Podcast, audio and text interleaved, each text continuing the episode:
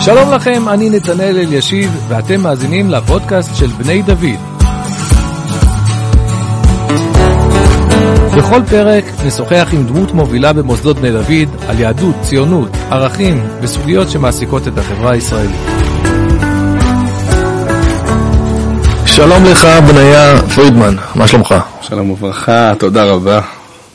אני קצת מתקשה להציג אותך בגלל שאתה מסוג המוסקטים פה, המוסקטרים, שמשתתפי ההסכתים שלנו, שאתה עוסק בהמון דברים, אה, רב גוניים, כל אחד מעניין לכשעצמו, אבל בכל זאת כדי למקד אני אגיד שהנושא העיקרי שאנחנו רוצים להתמקד בו זה ההתיישבות היהודית ברוב ה...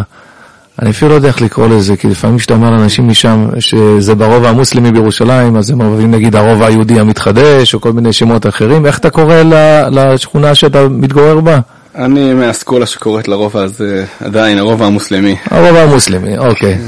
אג'נדות זה מצוין, אבל כשמסתכלים בחלון רואים אה, הרבה, הרבה מוסלמים. תראה, כשהייתי ילד בארצות הברית, היה לנו משחקי אה, רביעיות של, אה, של הארץ, אז, אז זה היה מסודר, אז אחת הרביעיות זה היה ארבעת הרבעים של אה, העיר העתיקה, אז אה, אתה מבין שאם אתה משנה את השם של הרב המוסלמי, אתה הורס לי את זיכרונות הילדות, אז אה, ולו לא בשביל זה. אז זה הנושא העיקרי שאנחנו נדבר, אתה מתגורר שם כבר הרבה שנים ועוסק בקידום של ההתיישבות היהודית שם, היכרות, תודעה ציבורית, אבל לפני כן אנחנו באמת ננסה קצת להבין יותר מאיפה, מאיפה הגיע כל העניין הזה, מה הקשר הראשון שלך אל בכלל על העיר העתיקה בירושלים.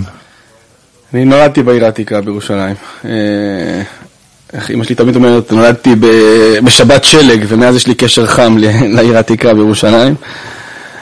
אה, גדלתי בעיר העתיקה, בסמטאות העיר העתיקה, הרובע היהודי, אה, באותה תקופה. טופלתי שם, מה שנקרא, בגיל הרך, והמשכתי ללמוד שם עד סוף היסודי. הוריי עברו דירה כשהייתי אה, בן שלוש, אבל המשכתי ללמוד שם עד סוף היסודי, כך שהסמטאות הילדות שלי ומשחקי הכדורגל שלי, אה, בעטתי הרבה כדורים על אה, עמודים של עתיקות בבתי מחסה. זהו, אין שם הרבה מגרשים פנויים. אז רגע, זה שנות ה-80 מה שנקרא שגדלת? נולדתי ב-83, כן. כן, אז בשנים ההם כמה תושבים היו ברובע היהודי וכמה היו ברובע המוסלמי, תושבים יהודים? בעיניים של ילד, אז ברוב היהודי היו הרבה. כמה, כמה זה הרבה, אני לא יודע לומר. אבל מאות תושבים, לא אלפים. אה, הרוב היהודי היה מלא, הרוב היהודי מהיום שגמרו לשקם אותו ולבנות אותו, אז כל הבתים mm-hmm. מלאים, כל בית אה, פנוי מתמלא מיד, המחירים עולים כל הזמן, אין בעיה ברוב היהודי, אף פעם לא הייתה. יש בעיית חניה, אבל בסדר. בהחלט. אני כילד לא זוכר את הדבר הזה שנקרא מגורים ברובע המוסלמי, זאת אומרת לא זכור לי שהיה ילדים משם או שדיבורים על זה, למרות שהיסטורית כבר כן היו שם מגורים, היו משפחות שגרו שם, אבל עוד לא היה קהילה גדולה, מרעישה. הרובע המוסלמי היה מחוץ לתחום עבורך בתור ילד, זה היה כאילו המקום בכלל לא זכור לי כדבר אה, נוכח, כן. כן. אבל גם העוינות או הסכנה, אני מניח שהייתה קצת יותר קטנה מאשר אה, אחר כך, כי אחר כך, מאז פרוץ השלום פה, אז יש הסלמה בכל מה שקשור ליהודים וערבים בארץ הזאת, ו... אוקיי, כאילו שכנים, אה, לא, לא, לא, לא, בלי קשר, אבל גם לא היו הרבה אירועים אה, כמו נכון, האינתיפאדה הראשונה פרצה, כזכור, זאת אומרת, כמה שנים אה, מאוחר יותר ממה שאני גדלתי כילד בעיר העתיקה, לא זכור לי כילד חוויה של עוינות, או של מה שהיום ככה ילדים לצערי יכולים לצעוק מוות לערבים, כל מיני ביטויים כאלה שאנחנו לא אוהבים. כן, הדדית לא- זה כבר הסלים. אנחנו לא גדלנו ככה.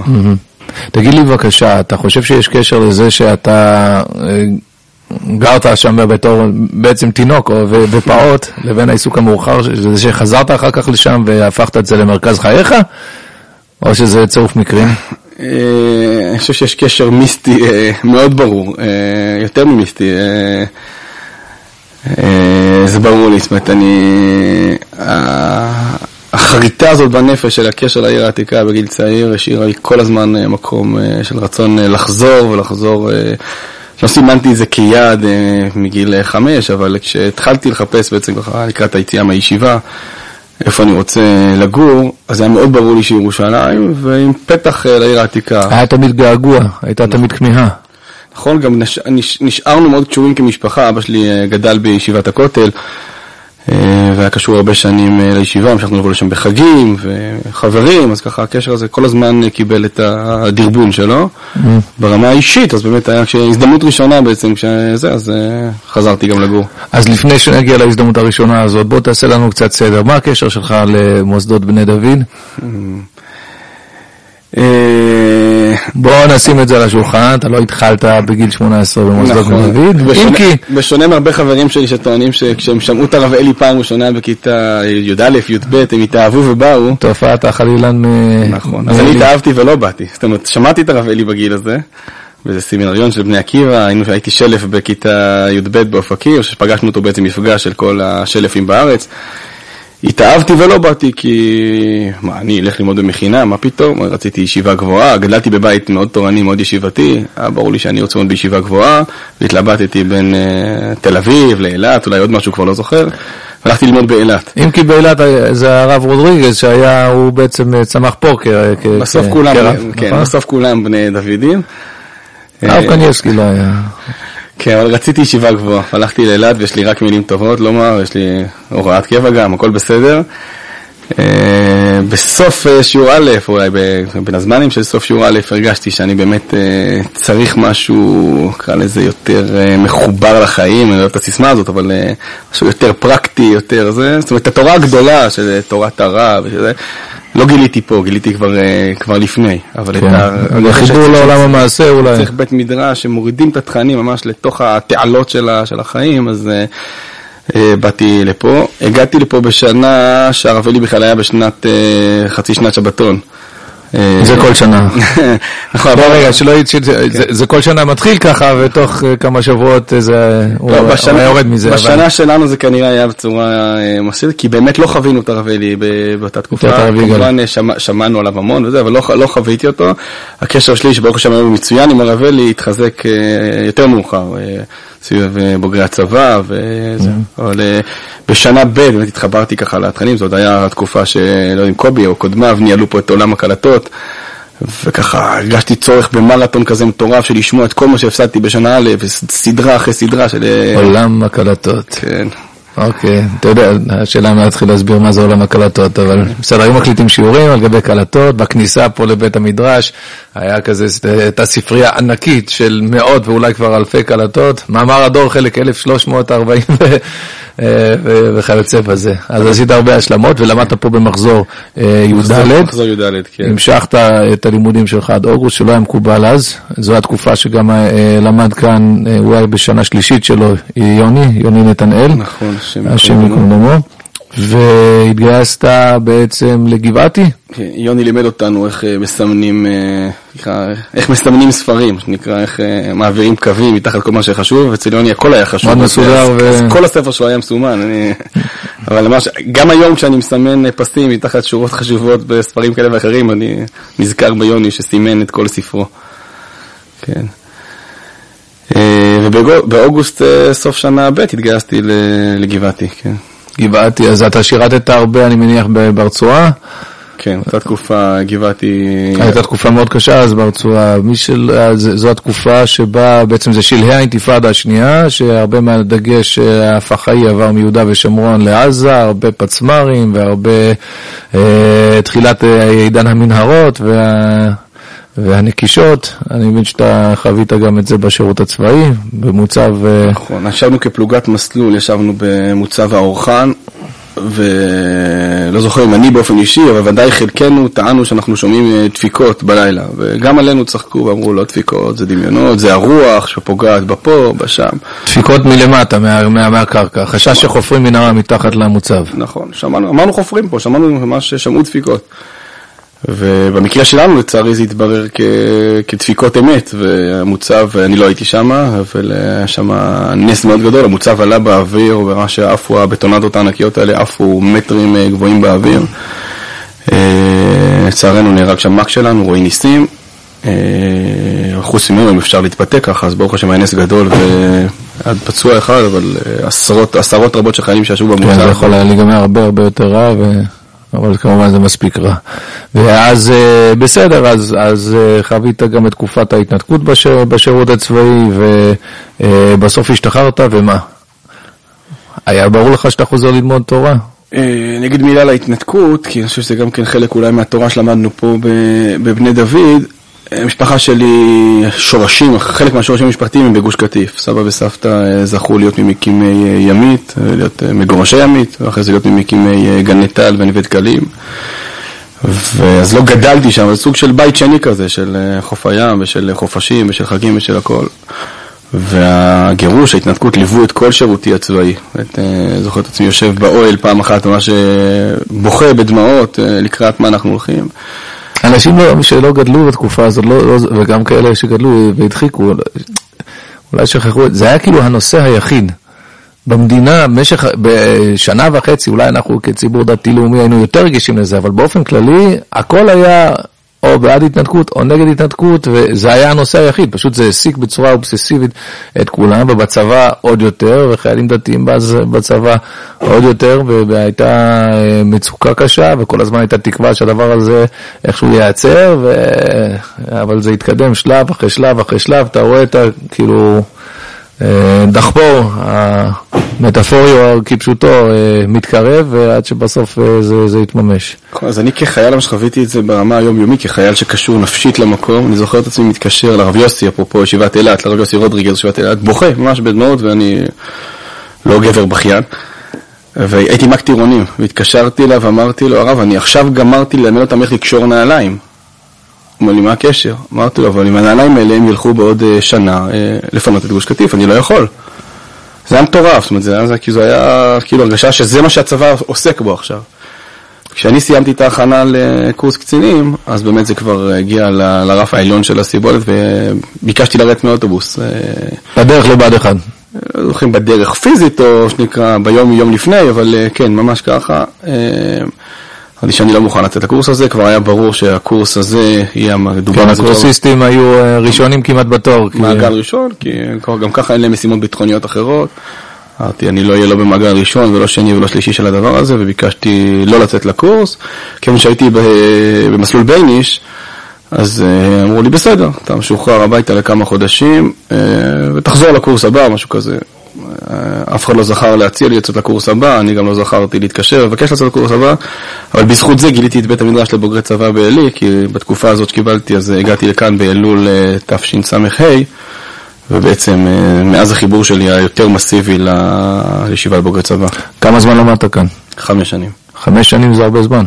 כן. במיוחד בישיבה לבוגרי צבא, שהרבה פעמים איזושהי, תח... איזושהי תחנה של שנה-שנתיים ככה, ואתה כשהגעת ידעת שאתה תלמד חמש שנים?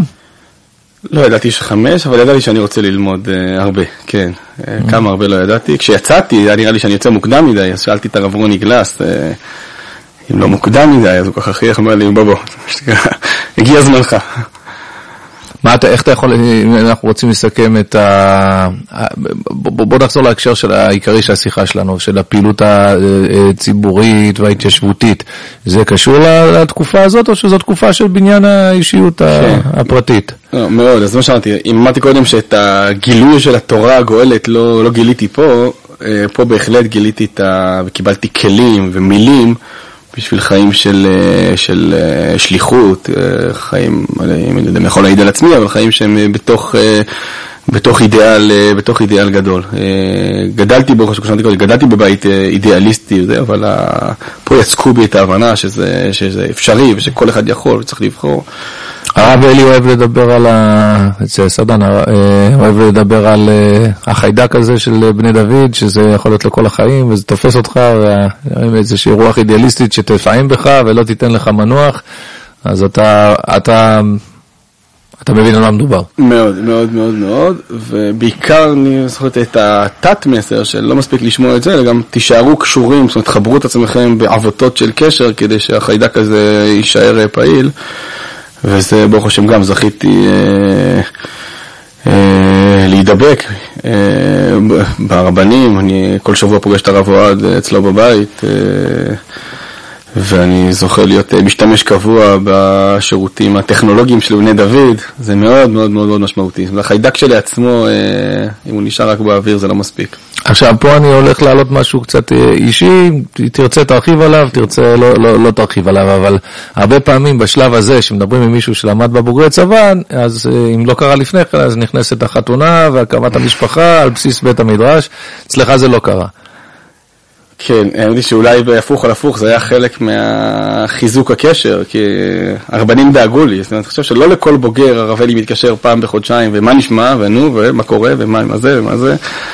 הייתי רווק עד גיל אה, כמעט 35. אז מה יש לך, מה יש לך לומר לאנשים שבאמת אה, ככה מאוד מאוד רוצים, וזה במרכז שאיפותיהם, מתעכב, בטוח שצברת הרבה ניסיון?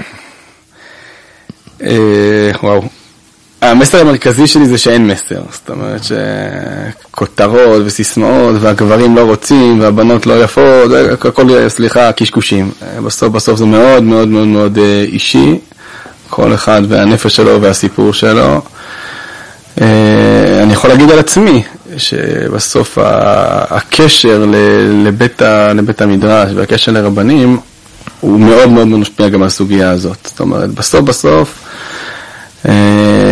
הקשר אה, בסוגיה הזאת עם הרב אוהד, אה, שליווה אותי כל השנים, אז לא יכול להיות שהוא חיתן אותי, כי אם זה היה, אם זה היה תלוי בו, הוא חיתן אותי הרבה, הרבה לפני, אבל שמר עליי שפוי עד היום שבו כן זכיתי להתחתן. אני אשאל לך שאלה אחת ממוקדת, ממה שאני מכיר אצל אנשים שמתמודדים עם האתגר הזה, אז אולי זאת השאלה. אחרי כך וכך וכך וכך פגישות שצלחו יותר או פחות אבל לא הובילו לחתונה, איך בן אדם יכול לצאת לפגישה חדשה, בגישה של, הרי אתה הרבה תלוי בגישה שאיתה אתה בא, איך אתה יכול לצאת ולא מתוך תחושה של ייאוש או שממילא אין סיכוי, איך, איך כאילו באים אה, רעננים עם אמון וגישה חיובית לפגישה אחרי שנים של, של אכזבות. אה, אז כמו שאמרתי קודם, לתת עצות לאחרים קשה לי, אני יכול להגיד מה היה אצלי. אני, ברוך השם, לא הייתי מהרווקים המיואשים, הממורמרים. אולי ההפך, הרב אוהד פעם מסתלבט עליי שאני נהנה מהפגישות. זאת אומרת, פגשתי באמת, באמת, באמת הרבה בנות מדהימות ונפלאות ונשות שיחה, אה, זה. היה צריך משהו אחר, היה צריך איזושהי הבנה שדי, כאילו... ואחרי החתונה הסתבר לי למפרע שבאחת השיחות הסודיות של הרב אוהד עם אה, טל, אשתי היום, אמר לה, הפעם יהיה בסדר. זאת אומרת, הוא, הוא כבר הרגיש, זה שנקרא שזה איזשהו סוג של אה, נפל אסימון, השתנה משהו, והפעם זה יגיע לחתונה בעזרת השם. יש גם את התהליך שאתה עובר עם עצמך, זה איזשהו חיבור של שני הדברים האלה. מאוד, מאוד, מאוד, מאוד, מאוד. אה, במבט לאחור, אני יכול להגיד, יכולתי להתחתן מוקדם יותר, כמובן מצחיק להגיד, כי אנחנו לא אה, יכולים לחזור אחורה. אבל אם הייתי מבין אה, הרבה דברים שמבין היום בגיל 24, 5, 6, 7, 8, אז בסוף, בסוף, בסוף, זה משהו נפשי של להיות שם. והקשר שלך שהזכרת, קודם כל תודה רבה. זה חשוב להרבה אנשים לשמוע, אה, וגם להאמין אה, שמוצאים בסוף. כן, אני כן חושב לעצמי להגיד כן משפט אה, ציבורי, אם אפשר, בנושא הזה, שזה אני כן מניסיוני רואה, ואני אומר את זה גם פה לך כרב מחנך, ובכלל... שיש איזשהו, לא יודע, לא ספרתי את זה מבחינה מדעית, אבל אני חושב שאני צודק בזה, שאנחנו כציונות דתית, כמערכת חינוך, מצליחים יותר בחינוך הבנות מאשר בחינוך הבנים. ובאיזשהו שלב, לא יודע להצביע בגיל, אם זה בגיל 25, 6, 7, יש פער גדול בין איפה שהבנים נמצאים, שהבנות נמצאות, וזה... אתמול בערב נתתי שיעור בפתח תקווה, שיעור לבני נוער, בני ובנות נוער, שזה דבר נפלא שהם מתקבצים אה, במוצאי שבת, ובמקום בילוי הם אה, הולכים לשיעור תורה. ואני שמתי לב לזה, כמו כמעט תמיד במפגשים האלו, שיש בערך שני שליש בנות ושליש אה, בנים. אולי אפילו קצת פחות. אז זה משהו שאני יכול להגיד שכבר עוד uh, בגיל הנעורים יש משהו בבנות רציניות יותר, נו מה, שעשה אני כרצונו. נכון. אז אני לא יודע איך מתמודדים עם זה, אבל אתה שם פה על השולחן uh, משהו... uh, משהו חשוב. כן, אני כן, על ליווי בוגרים שבני דוד משקיעה פה הרבה, אני חושב שגם פה הוא מאוד חשוב, כי גם בתחום הזה הוא מאוד מאוד מאוד משפיע. ליווי בוגרים כמובן זה שימשיכו להיות קשורים בבית המדרש, אבל גם פה אדם נשאר קשור, אז הוא נשאר קשור ובונה את חייו סביב הדבר הזה. הקשר שלך אל הרב אלי בסוף התגלגל גם קצת לעיסוק בענייני ציבור. כן, אני תמיד מספר בצחוק שהרב אלי תמיד אה, גרר אותי במרכאות ל... להתרחשויות פוליטיות. אם אני לא טועה, כשהיינו בשנה ב', אני חושב שאני אה, צודק היסטורית, אז אפי איתם בדיוק הגיע כמשיח אה, של התורן, כן. גולנצ'יק, צלשניק, אני זוכר את המועד מפדלניק. נכון, והרב אלי שלח אותנו, ממש לדעתי בהסעות מבני דוד, לכפר המכבייה, מן הסתם, להרים אותו על הכתפיים. ועבדך הנאמן הרים אותו על הכתפיים. מה, וואה, לא, הוא היה הגדונר שלי, לא פשוט. וכמה שנים אחר כך הרב אלי נכנס לבית המדרש ודפק בהתלהבות על הסטנדר ואמר, הגיע המשיח, מצאנו מישהו שהוא גם רב וגם פרופסור וגם רב כרב של כמה וכמה אה. חילות בחיפה וטה טה טה טה טה הפעם בעזרת השם יש לנו. אני זוכר, אני זוכר את היום ההוא. אוקיי. אז יש אנשים ש... האמת היא, רוב המאזינים, אה, לא יודע, הצעירים יותר בטח לא יודעים אפילו על מי אתה מדבר, אבל זה הרב פרופסור דניאל הרשקוביץ. דניאל. הרשקוביץ שהיה ראש ה... אז יש אנשים שמסתלבטים במרכאות או לא במרכאות על הרב אלי, שהוא נוגע בפוליטיקה והוא לא צריך לגעת כי הוא כמה דרגות מעל זה. אני דווקא למדתי שם שיעור מאוד חשוב, ואחר כך למדתי אותו בצורה יותר אה, מסיבית. כן, אנחנו רוצים להרים על הכתפיים, היית קצת יותר מעורב כן. במגעים וניסיונות לאחד את המפלגות הציוניות דתיות. דתיות, נכון? כן, אני הרבה שנים אה, מקורב, מעורב בפוליטיקה המגזרית, ובניסיון האחרון לאחד בין מפלגת, אני קורא להם בשמות ההיסטוריים, בין מפד"ל לתקומה, אה, בין חגית משה בשמות לבין בצלאל סמוטריץ', הייתי מעורב אה, מאוד. קיוויתי, חלמתי ש... שאני אזכה להיות בין אלה שאנטיקה ש... שמאחים את השבר הזה, שעד היום אני טוען שהוא מיותר לחלוטין. וכשהרב אלי קרא לי לדגל, אה, כי הרב אלי גם היה מאוד מעורב בזה, לנסות אה, לעשות את המשא ומתן הזה, לחבר, אז באתי וזכיתי לכמה ימים ככה מאוד אינטנסיביים בחברת הרב אלי סביב הסוגיה הזאת. אה, לצערי, כמו שכולם יודעים, נכשלנו ברמה המעשית וזה יושב על היד היום, אבל זכיתי לשיעור אה, מאוד מאוד מאוד גדול מהרב אלי. וואו. אה, אני זכיתי להכיר בחיי הרבה תלמידי חכמים, הרב אלי בהחלט במקום הראשון, אם אני מחלק ציונים, של להפשיל שרוולים. כשיש סוגיה מעשית שבוערת בו וחשובה לו, אז הוא מפנה את כל הלו"ז. ברמה קיצונית, ועסוק רק בזה, ומשקיע בזה את כל נשמתו, כי הוא רוצה להצליח בזה, כי זה חשוב. ובטח כשמעורב בזה הציבורית הישראלית, והרצון להשפיע על הציבורית הישראלית, אה, זה לא מילים בשיעורים, זה לא תיאוריות, הרב אלי, כשהוא חושב שמשהו הוא קריטי, אז הוא שם בכל הכוח. עם כל הלב, כל זה, ישבנו עד 2-3 אה, בבוקר, במשך כמה ימים, לנסות uh, לפתור. ואחרי זה אנשים גם שמעו בתקשורת את הריקושטים של זה, זה לא ריקושטים של אה, אדם אה, מלא חמאה, אלא זה ריקושטים של אדם מלא, מלא רצון. אכפתיות. אכפתיות. עכשיו, אני כמובן לא אדבר, אה, גזרתי על עצמי שתיקה ברמת ה... מה היה שם בפנים, גם כי לא רלוונטי לפודקאסט הזה לדבר פוליטיקה, אבל כי אני חושב שזה עקרונית לא נכון המקום היום שבו אנשים נמצאים בחדרים סגורים ואחר כך רבע שעה אחרי זה כולם יודעים. אבל כן, החוויה של האכפתיות של הרב אלי, לגמור את האירוע הזה, חוויה עוצמתית מאוד. אתה יודע, אני פתאום חושב שיש משהו משותף בין כל הדברים שאתה מתאר, וזה אה, תהליכים ארוכי טווח מתסכלים שעל פניו לא מבשילים. זה קרה לך במשך הרבה שנים באישית שחיפשת להקים בית, אתה מתאר פה מגעים פוליטיים שהשקעתם את הנשמה ובסוף לא צלחו, וזה בדיוק מוביל אותנו לנושא העיקרי שלנו. מה בעצם אתם רוצים לעשות ברובע, הרובע המוסלמי? כמה יהודים יש שם היום אחרי כל המאמצים והשנים, וכמה... אה, כמה ערבים? קודם כל, מספרים, אתה יודע לתת לנו? אה, מספרים של ערבים אני לא יודע להגיד, כי אף אחד לא יודע להגיד, כי גם הסוגיה הזאת כנראה משקרים אותנו. בבתים, אתה יודע לומר כמה אה, בתים? אבל הרוב המוסלמי מבחינה גיאוגרפית תופס 70% מתוך העיר העתיקה. המספרים הרשמיים הם סדר גודל של 25 אלף ערבים. וכולל הרוב היהודי, 5,000 אה, יהודים. Mm-hmm. אה, ברוב המוסלמי היום יש משהו כמו 100 משפחות, אתה יודע, תכפיל בעשרה ילדים לכל משפחה. אה, זאת אומרת, יש... יש פחות מאלף יהודים שמתגוררים, כמה אלפים בודדים, כן. שבתעודת הזהות שלהם יש כתובת של הרוב המוסלמי. ולפי מה שאתה אומר יש בערך פי 25, פי 30 אה, ערבים, וזה אחרי מאמצים של הרבה שנים. אז אני אשאל אותך, מה בעצם המטרה? מה האנד גיים? משקיעים בזה המון מאמצים, המון כספים, יש סיכון ביטחוני, למה לא להשלים עם זה שיש רובע מוסלמי, אה, אנחנו נשקיע יותר ברובע היהודי ומסביב. מה, מה בעצם, מה, מה, מה העניין? אה, כנראה שחינכו אותנו להיות גם אה, לא רציונליים, כי באמת אתה צודק, אה, זה, אין פה תוכנית עבודה מעשית סדורה שאם נעשה כך וכך, אז תוך כך וכך אנחנו גומרים את העסק, בכלל, בכלל, בכלל לא. התיישבות ברובע המוסלמי, אפילו אם נתחיל אותה רק לפני 30-40 שנה, אז היא מתקדמת לאט מדי, אבל באמת היא מתחילה 200 שנה אחורה.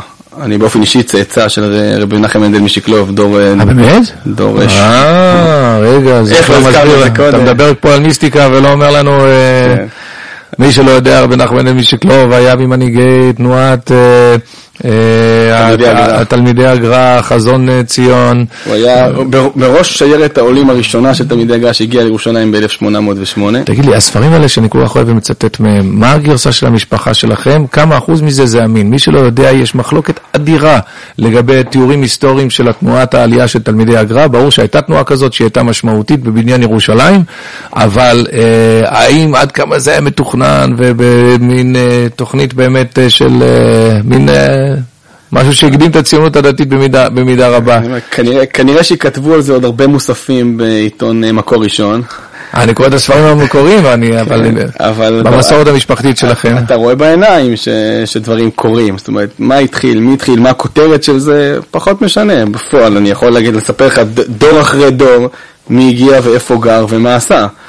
אה, מנחם מנדל משקלוב אה, היה מעורב בהחזרת אה, בית כנסת החורבה לפעילות, ואתה מוזמן מחר בבוקר לבוא לראות שבית כנסת החורבה חי ופועל.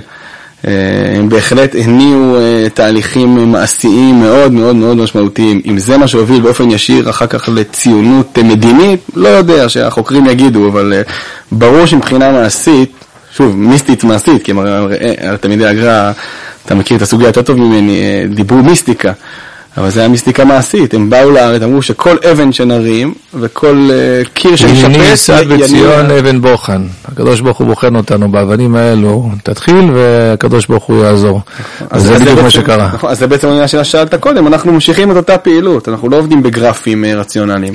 לפני שנחזור להיום, אני, פרט אחרון אה, היסטורי, לא ראיתי שמתייחסים, אבל אני כאיש חינוך, אני, השאלה עד כמה זה הוליד את התנועה הציונית המאוחרת. אני אומר דבר כזה, מה שלא יהיה, שיירות העולים האלה, בדרך שלהם, מליטא ורוסיה, בדרך שלהם לארץ ישראל, הם עברו בהמון קהילות יהודיות, וכולם יצאו לקבל את פניהם, זה מתואר בהמון מקומות, וכאילו המשפחות שהולכות לעלות ל, אה, לארץ ישראל, ועשו להם ככה קבלות פנים, ושמחו איתם ורקדו איתם.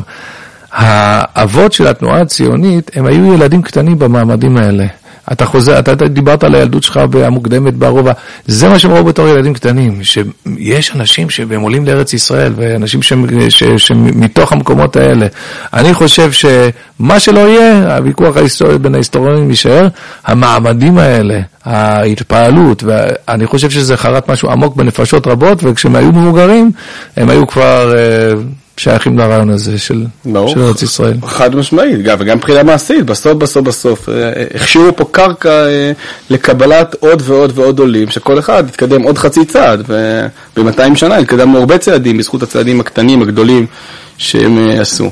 התנועה שמיישבת בפועל, אה, אנחנו מכירים את העמותה של, אה, של עטרת כהנים. יש עוד מישהו שעוסק ברובע המוסלמי? אני יודע שיש אזורים אחרים, גופים אחרים? כמובן שהקרדיט הגדול שייך לעמותת עטרת כהנים שעסוקה בזה עשרות שנים. וזה מאוד מזוהה עם עתידן כמובן. עם עתידן, הכהן, הכהן הגדול שהולך לפנינו וממש דמות, דמות ההשראה. אז בוא נספר לך סיפור מלפני קצת יותר מ-20 שנה.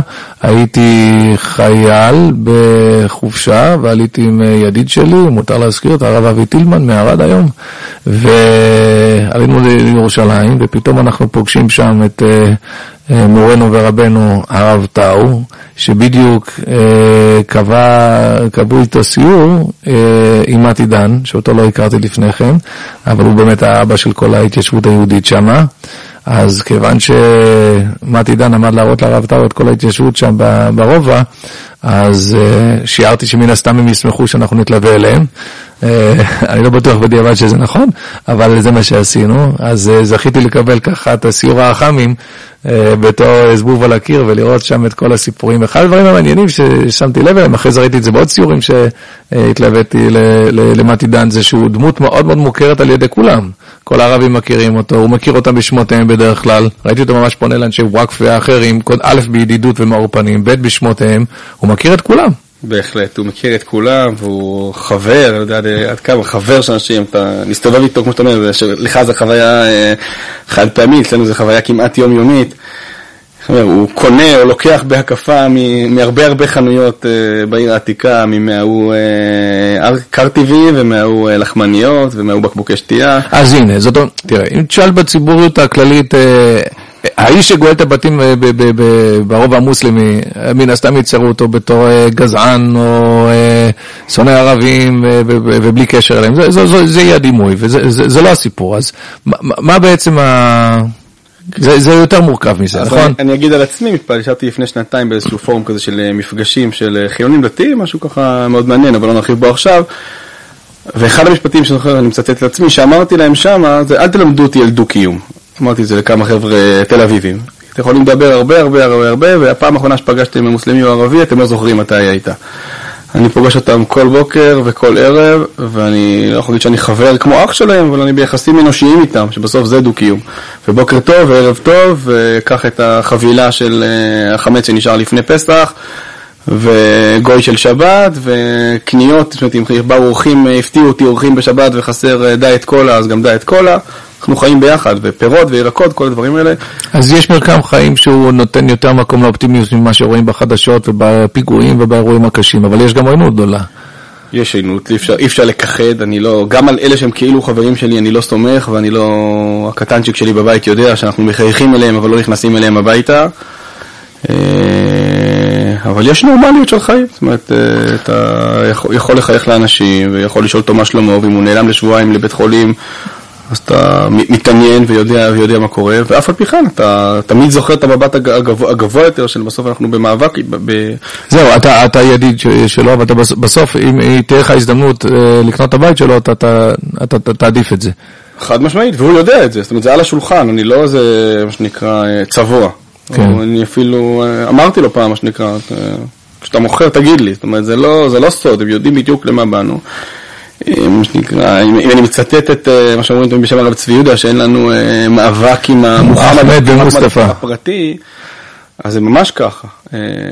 מצד שני, כמובן, אני חושב שהחצי השני של המשפט, שזה לא זוכרים להגיד בשם הרב צבי יהודה, אולי הוא לא אמר, אבל אני ממשיך אותו, שגם צריך להיזהר משיהיה לנו עניין עם המוחמד הפרטי. כי אם אתה תישאב לפרטי, אז זה גם יבלום אותך. זאת אומרת, mm-hmm. כי חלילה, אה, אולי אפשר להתכתב עם מה שאמרו בשם, אה, לא בשם, נתן כהנא התראיין ואמר את זה בעצמו, שהוא יודע שבשנת זה אה, ערבים שתלו את הפרדס ליד הבית שלו. אני חושב שאסור להיות שם, כי אז אתה באמת לא, כי אתה, כי אתה באמת מרגיש שאתה עושה עוול. אנחנו לא, עסקים, לא נלחמים בפרטי ולא עסוקים בפרטי. כי אחרי הכל, לרכוש ממישהו את ביתו, זה, אם, אם, אם היה עוול ביחסי היהודים והערבים בארץ הזאת, אז זה אולי קשור באנשים שנושלו מבתיהם וגורשו וכדומה. אתם קונים בתים כדת וכדין, שוק חופשי? אה, לא, לא, בוא, לפעמים יש גם סיפורים אנושיים יותר עצובים. לפעמים אנחנו לא קונים מישהו באופן טבעי, לפעמים מישהו גר בבית שהוא לא שלו עשרות שנים. טוב, בסדר, זה גם... לא, אבל הוא גר מכוח איזושהי אה, אה, חזקה כזאת ואחרת, ויום אחד הוא מקבל... דף הביתה, שהוא אומר, אתה צריך לפנות את הבית שלך. כן. אם תבחן את זה ברמה אישית, זה באמת לא נעים. זה, זה מה שקורה בשכונת שמעון הצדיק, שייח' ג'ראח. נכון, וזה כואב. אלא מה, אנחנו צריכים להזכיר לעצמנו שלא בוחנים את הדברים ברמה האישית, כי אין לנו עניין עם המוחמד הפרטי. גם לא לריב איתו סתם, אבל גם לא להישאב לכאב הפרטי שלו, כי אנחנו עסוקים פה בסוגיה לאומית. עם ישראל חוזר לירושלים, ולא אני אעכב את זה ולא הוא יעכב את זה. מעניין אותי מה, איך היית מגיב, אני נזכר במשפט שאמר הרב מנחם פרומן, הרב של תקוע, שהיה קצת שנוי במחלוקת בין המתנחלים בניסיונות ההתקרבות שלו לאוכלוסייה הערבית, אבל הוא אמר ההתנחלויות הן בעצם האצבעות אה, המושטות לשלום של, אה, של ישראל כלפי הפלסטינים. זאת אומרת, אם האחרים רואים את זה כמין פלישה כזאת, אומר, הדו-קיום הוא יצמח פה, בגלל הקשר היומיומי. לא זכיתי להיות תלמידו. כן. אה, ולא, אני לא מגיש אצבעות לשלום. בירושלים אני באתי בשביל שאנחנו נהיה והם לא. אבל איפה כן? איפה- איפה איפה כן? איפה מה כן? איפה מה אני- נחשב, אוקיי, משפחה קנית את הבית שלה.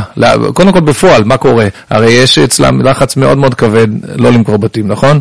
אז מי שמוכר את הבית, זה חלק מהקושי שלכם, הוא, הוא בסכנת חיים ממשית? כל מי שמוכר בית? נכון, אחרי מה ששאלת קודם על הקצב, הקצב הוא מאוד מאוד מאוד איטי, כי באמת Mm-hmm. כוחות בינלאומיים אדירים יושבים על הסיפור הזה ומונעים את האפשרות הוא לא להתקדם. יכול סתם להגיד, בואנה, בא לי לעבור לפורלדיס וזה, מה אכפת לכם? אה, אה, טוב, יבקשו ממנו למכור לערבי. עכשיו, הרבה מהסיפורים אני לא יודע, אבל הסיפור האחרון שאנחנו כן מכירים ופורסם גם בתקשורת זה של אחד שהיה מעורב ומצא את עצמו במרתפי אה, המוקטעה ברמה- בעינויים מאוד מאוד קשים. זה באמת לא פשוט. אה, אבל זה לא, זה לא מטריד אותי, זאת אומרת, אנחנו לא עסוקים אה, בפרטים, אנחנו אה, עסוקים בלהחזיר את עם ישראל לירושלים, כי כל אבן וכל בית, ש- כמו שאמרת קודם, אה, שיהודי- זה גורם למחיר מחיר של בית לעלות משמעותית? כמה לבית בעצם, כשהם מצליחים לעשות עסקה? אין, בערך. אין, אין מחיר אה, ריאלי לבית שיהודי קונה בעיר העתיקה, כי, כי לא מוכרים, אין שוק, אין, אה, אין לוח אה, יד שתיים אה, בשום מקום. המחיר נגזרת של המון המון המון השקעה, יכולים להוריד להם יד או שתיים. לפעמים השקעה של עשרות שנים, ממש עשרות שנים, בלי הגזמה, של תהליכים אה, משפטיים, של תהליכים מודיעיניים, דברים כאלה, עד שמגיעים לשלב שבו אה, אה, נכנסים לבית באופן ממשי, ולצערנו גם אז זה לא נגמר. עכשיו צריך, אני לא יודע מתי הפודקאסט יעלה לאוויר, אבל צריך להגיד תהילים, כי היום אנחנו עסוקים בסוגיה של בית שכבר גרים בו יהודים, ושוב יש עליו איזשהו אה, איום אה, על תביעת בעלות ודברים כאלה. זאת אומרת, זה אף פעם לא נגמר, זה באמת צריך... אה, אם הפקק הזה של העוינות והלחץ היה משתחרר, ובעצם היה פה באמת שוק חופשי ענייני, אה, אני למשל לא אוהב אף פעם את ה... לא משנה מי, אני לא אוהב את הביטוי שאומרים שמישהו, שגורם מסוים משתלט על, על שכונה. באופן טבעי, גם מי שמכיר את ניו יורק, יש לך שכונה שהייתה מלאה ביהודים, אחרי זה הייתה מלאה בהיספנים, אחרי זה הייתה מלאה בפרסים. יש תהליכים כאילו של קהילות שמתנקזות לשכונה מסוימת, ואני לא אוהב אף פעם שמשתמשים במונח משתלטים, בטח לא כשמדובר על הגרעין התורני בלוד או משהו כזה. האמת היא גם לא אוכלוסיות אחרות שפחות אני מחובר עליהן. זה תהליכים טבעיים של אה, הגירה והתחדשות עירונית, ויכול להיות שלנו ירושלים חשובה, אה, במיוחד האזור הזה בירושלים, היא פשוט חשובה יותר. אז אם היו כללים כאלה, וזה היה בעצם נפתח, וזה היה ענייני, וזה היה פה... ואם ואם ואם. אתה, אה, חושב ש, שבעצם תוך, אה, תוך זמן קצר התמונה של האוכלוסייה בעיר העתיקה הייתה משתנה לחלוטין? כי יהודים היו נוהרים לשם והערבים היו מנצלים את ההזדמנות ומוכרים ב... הם היו רוצים למכור? כן, יותר קל לדבר על היהודים מאשר על הערבים, אבל אה, אתה שואל בעצם כוחות השוק. כן. אם כוחות השוק היו עובדים בלי הפרעות פוליטיות או לאומיות או הפחדות והסתות ודברים כאלה, אני חושב שבהחלט כן, כי החיים בעיר העתיקה קשים מאוד מאוד מאוד מאוד מאוד. ניקח את הרוב היהודי כ- כדוגמה. הרוב היהודי שינה את פניו מבחינה דמוגרפית, כמובן להבדיל אלף אלפי הבדלות, מה ששאלנו, אבל אה, הוא שינה את פניו, ובסוף היום מי שגרים בו זה אלה שבאמת רוצים לגור בו. אנשים שקשורים למוסדות, אה, לישיבות שם ולמוסדות, כי החיים הם מבחינה אה, לוגיסטית אה, מסובכים. קודם כל אין לך חניה ליד הבית. משלוחים וקניות זה דבר מסובך. מה עוד? או שזה מספיק היום? פעם בשבועיים חוסמים את הכניסה לעיר, כי פעם אחת זה מרתון, פעם אחת זה אופניים, ופעם אחת זה לוויה, ופעם אחת זה ריקוד גלים. ממש כל חמש דקות משהו אחר. ושבוע בשנה, יש, חודש בשנה יש סליחות, ועוד חודשיים בשנה יש פסטיבלים שעושים רעש מתחת לחלון, ותיירות אינסופית, ברוך השם, הכל נפלא והכל טוב, אבל אה, לגור קשה. ממילא נשארים אלה שבאמת רוצים. אני חושב שזה נכון אה, אה, גם ברובע המוסלמי בסוף. האוכלוסייה של הערבים, אם אני מסתכל, שוב, אני לא איש מקצוע, אבל אם אני מסתכל נכון, אז האוכלוסייה מזדקנת, כי הצעירים שקצת משכילים וקצת רוצים להתפתח, אז עוברים הלאה. אם, אם, אם יכולים להרשות לעצמם, אז הם אה, לומדים מקצוע ורוצים... מעניין, לא חשבתי על חוויית החיים של הערבים שם, ב- ה- ה- אתה אומר גם להם קשה בש- בשכונה? זו אוכלוסייה מאוד ענייה.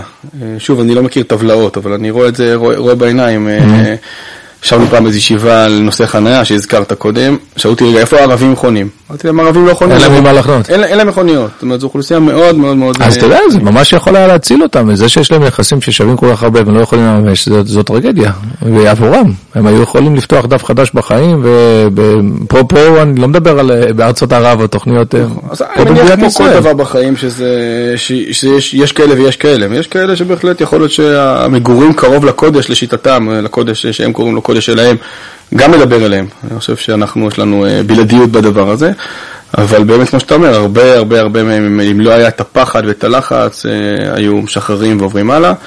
וכוחות השוק שלנו היו ברגעים, זאת אומרת, אה, כשבנו את שכונת מעלה הזיתים וחשבו שנחמן זולדן היזם משוגע והוא בונה 200 דירות בהר הזיתים, אז כידוע כל הדירות נמכרו ברגע והמחירים מאז כעבור 15 שנה גם יותר מהוכפלו. זאת אומרת, אה, עם ישראל רוצה לחזור לירושלים. בואו נדבר עם זה באמת עם ישראל באיזה מובן, כי הפרופיל של המתיישבים בכל השכונות האלה וגם ברובע המוסלמי, אני צודק שזה פרופיל של אנשים מאוד מאוד דומים, אה, זאת אומרת, א', רק ציונות דתית, ב', מאגפים תורניים מאוד מסוימים, משפחות מאוד אה, כאילו... מגוון אין, אין כל כך, ב, זה, זה סוג מאוד מסוים של אנשים שרוצה לגור במקומות האלה. אנחנו תמיד צוחקים שיש אצלנו מגוון מאוד גדול, יש כאלה ששולחים למורשה ויש כאלה ששולחים למוריה ויש כאלה ששולחים לצופיה. או-אה, אז אנחנו... באמת מיקו. וטוב לך עם זה? ברמה האישית שלנו אנחנו נקבל את החלטותינו כשנגיע לצומת אה, החינוכית. אבל... לא, לא, אני לא מתכוון עכשיו למוסדות החינוך. אני אומר, האם היית רוצה למשוך אוכלוסיות נוספות? האם זה אינטרס? או שאולי זה פשוט לא מציאותי. אה, א', אם אנחנו מסתכלים על השכנים הצדיקים שלנו מעיר דוד, אנחנו חושבים שעיר דוד אה, עסוקה בהתיישבות אה, מחוץ לחומות, בעיר דוד ההיסטורית, היום ככה, גם בעוד כמה שכונות, בעיר דוד התפתחה קהילה יותר מגוונת מאשר בתוך החומות. זאת אומרת שאפשר, אם מאפשרים ואם נוצרת אווירה, אז באים לא רק אנשים, כמו שאמרת, בטייפ שהזכרנו קודם. מצד שני, אני לא נבהל, כי גם... הסרט, אני חוזר למנחם ידי משקלוב, גם כשהוא הסתכל ימינה-שמאלה מי איתו בשיירה, היו אנשים כנראה מאוד מאוד מאוד מאוד אה, דומים. וכשהם הגיעו לירושלים, אז האוכלוסייה בירושלים אמרו להם, אתם לא כמונו, לכו מפה. תמיד זה תמיד ככה עובד בקבוצות אה, הומוגניות, שלאט לאט אה, נפתחות, אה, נפתחות אחת כלפי השנייה. אתה היית שם כשבית כנסת החורבה נפתח מחדש? כן. זה, מש... זה אירוע משמעותי. כמה זה אירוע משמעותי עבור אה, יהודי העיר העתיקה? זה היה אירוע מרגש, כי באמת גם uh, המארגנים הצליחו לעשות אותו מרגש, היום יודעים עם פירוטכניקה ועם הפעלות uh, זה, אבל uh, שנייה, מי שלמד היסטוריה, מכיר היסטוריה, יודע שבאמת עכשיו בונים את כנסת אה, תפארת ישראל, ואנחנו רואים מהחלום אצלנו... אלה בתי כנסת, מי שלא יודע, הם פוצצו על ידי הלגיון הירדני בשנת 48', אחרי שהושקע המון מאמץ בלבנות אותם עשרות שנים לפני כן. זה הגלגול האחרון שלהם, הם עוד אה, תקופות קודמות, נקרא... אה, זה המקום שהרב קוק היה דורש בתור רבה של ירושלים ורבה של ארץ ישראל, והרבה היסטוריה חשובה. אז כשרואים מהחלון את הבנייה המתקדמת, ולפני כמה חודשים מונחת הכיפה החדשה על תפארת ישראל, ובשבועות האלה גם אה, עושים לה טיח ומצפים אותה. וואו, כאילו ירושלים אה, חוזר, חוזרת, אה, חוזרת לעצמה, וגם רואים עכשיו, ברוך השם, אחרי הקורונה, את התיירים חוזרים ואת התנועה חוזרת, זה, זה בהחלט מרגש, ואנשים אומרים, מה, לא התרגלתם? אז זה נכון שאנחנו חיים שם ביום יום, אבל uh, על עצמי אני יכול להעיד שזה לא מתרגלים. זאת אומרת, אתה יורד בליל שבת לכותל ורואה את ההמונים בשפות שונות, בעברות שונות, אה, רוקדים ושרים. זה, זה ממש לשמוע את uh, משק כנפי ההיסטוריה. לחיות את החלום. אני אשאל לך שאלה שאני לא אוהב ששואלים אותי, פה על אלי, אבל אני בכל זאת אשאל, איך מגדלים ילדים במקום כזה? אז קודם כל אני מגדל אחד בינתיים. טוב, אבל אתה מכיר את הקהילה שלך גם. כשאני מסתכל במראה אני לא רואה אידיאליסט או מישהו משוגע שעושה דברים לא אפשריים, אבל כשאני רואה את אשתי אז אני אומר וואו, כן, זה כן, זה כן מסובך. קשה, הכל בעיר העתיקה קשה, קשה, קשה, קשה. אני לא בא לצייר פה תמונה ורודה כזאת, שיאללה, בואו כולם, הכל סבבה. החיים מסובכים בעיר העתיקה, עוד לפני כל האידיאולוגיות שדיברנו והעוינות. הלוגיסטיקה הפשוטה, לתכנן מתי אתה קונה מה בקניות, כי אם תגיע, אם תעשה את הקנייה השבועית כולה בבת אחת, היא תישאר בבגאז', כאילו, אתה לא יכול לסחוב הכל בפעם אחת, אז אתה ביום שני את הבקבוקים, וביום אה, שלישי את הפירות, ובקיצור, מה שנקרא, אתה כל הזמן צריך להיות בראש, ואיפה אני חונה היום, כי מתי אני יוצא מחר, ואיפה אני יוצא, ו... אין איזה פתרון טכנולוגי כזה, שיהיה כזה אה, משהו... אה, לא מדרגות נאות. מסוע. מסוע, כן, משהו כזה, בתוך הרחובות. זה יכול להיות שילוב של חדש וישן אולי פתאום. תיאורטית, בעיר העתיקה, כל אבן שאתה מזיז, אתה צריך אישור של רשות העתיקות. סתם כאנקדוטה, החליפו לא מזמן אחת הדלתות של המתחמים. באה רשות העתיקות, אמרה סליחה, יש פה דלתות שהן ותיקות, הם כבר לפחות 100 שנה פה, יש להם עיטורים. אם אתם חושבים להחליף דלת, אתם צריכים קודם כל לחתום לנו שתחליפו אותה ויהיה עליה את אותם עיטורים בדיוק כמו שהיו בקודמת, ואת הדלתות הישנות אתם תחתמו על טופס ויגיד איפה הן שמורות, כי יש נקרא, כי זה דלתות של ירושלים. הכל מסובך, הכל זה מין מספר מאוד קטן של קילומטרים רבועים, שבאמת זה כל כך הרבה מתנקז לשם, זה, זה בלתי נתפס, כל, ה, כל האזור הזה, והרגישות, וכל דבר שיכול פתאום להדליק. מה, שאלה ככה לקראת סיום, אה, מה, מה מחזק אתכם? מה, מה בעצם אנשים שהם לא הולכים לגור שם, אבל הם יכולים לעשות כדי... אה, לעודד, לחזק. יש לי תמיד שהדבר שהכי משמח אותי, זה אם הצלחתי לחזור מהכותל עם אורחים. יש לי איזה ככה, נקרא לזה יצר כזה. אדם הספונטני. בשבת אחרי התפילה לעשות, אה, להקיף את רחבת הכותל, לראות את מי, את מי עוד לא ראיתי. ואם זה זה, לתפוס אותו, שנקרא, מה נשמע, מה קורה, אולי קידוש, אולי פה, אולי שם. וכשזה מצליח, אני חוזר הביתה עם, אה, שנקרא, כתפיים אה, מורמות ועם חיוך של ניצחון. כי בסוף בסוף זה מה שמשמח אותנו, אה, לא רק האורחים הספציפיים של שבת הזאת, אלא היכולת לחבר את עם ישראל לבוא ולהסתובב ולהכיר ולהוריד את חומות הפער. יש פחד, אנחנו לא מסתירים. וגם לנו שאנחנו גרים שם, יש רגעים של uh, זהירות של פחד, אבל בוודאי ובוודאי לאורחים שיכולים להיות uh, מחוברים מאוד מאוד אידיאולוגית, אבל לפחד להסתובב. וכשאתה מצליח לקחת אותם יד ביד ולהראות להם שזה הרבה פחות מפחיד ממה שזה נראה מרחוק, זה מבחינתנו, אה, איך אמרת, רגעי אושר גדולים. איזה יופי, אז אנחנו נסיים בזה ונאחל לכם הרבה הצלחה ושקודם כל ירושלים עיר של שלום, שבאמת יהיה שלום בירושלים ושאנשים לא יצטרכו אה, אה, לפחד ושעם ישראל ירגיש יותר ויותר בבית אה, בכלל ירושלים ובמיוחד באזור הליבתי הזה. אה, וזהו, צריך לצייר חזון אחר, אין סיבה שזה יהיה ככה, נכון שזה לא ברור איך אנחנו נחלצים מתוך כל העוינות והתסבוכת, אבל אה, מתישהו זה יקרה, ואז אנשים אה, ידעו להכיר טובה לאנשים שדאגו ליישב את המקום הזה במשך השנים הקשות. אז בעזרת השם, שיהיה בהצלחה, וירושלים עירך ברחמים תשוב. אמן, אני אסתכל בשתי מילים שזה בואו לבקר, כי באמת זה מה שמחיה אותנו. ואני אמשיך את מה שאמרת, על ה... שואלים מה אתם עושים פה, אנחנו, אנחנו מחכים להיות הראשונים בתור, שנקרא, של ליהנות ממשיח, מותר להגיד את זה בקול, כשמשיח יבוא ונקרא, יתחיל לחלק את התופינים של, של מי, כל מי שפעל עם אל יבוא וייטול שכרו, אז אנחנו נעמוד ראשונים אני בתור. כבר, אני, אני כבר מזמין מקום, אתה יודע למה, לליל הסדר, שאנחנו, אז זאת תהיה שעתכם הגדולה. אה, נצטרך כולנו למצוא איזה חצר בירושלים, אחרי שאנחנו הקרבנו את הפסח. תודה רבה לך, שהשם יהיה בעזרך, בעזרכם, רק טוב. אמן, תודה רבה. עד כאן הפרק שלנו, תודה שהאזנתם להסכת של בני דוד. אתם מוזמנים לשתף את הפרק עם חברים, נשוב ונשתמע בפרק הבא.